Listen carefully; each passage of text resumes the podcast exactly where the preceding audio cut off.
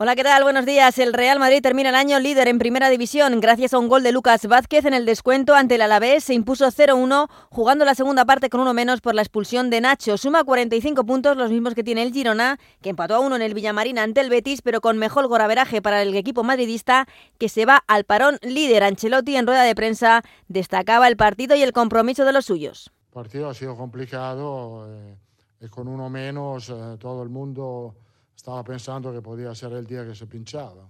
Este equipo tiene energía desconocidas, hemos aguantado bien, jugado muy bien con 10, defendido muy bien y al final hemos tenido el premio.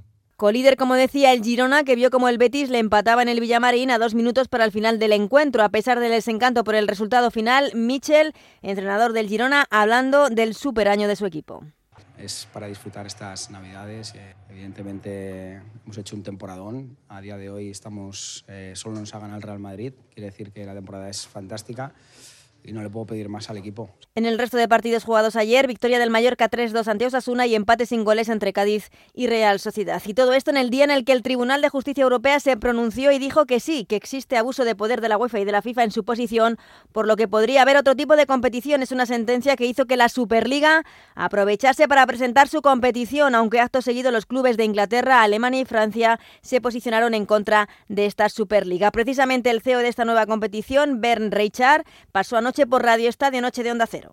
Hoy en día ha caído el monopolio, ha ah. caído el establishment del fútbol, ha ganado la libertad de los clubes de decidir su propio futuro y habrá gente que pierde su privilegio y se siente muy incómodo.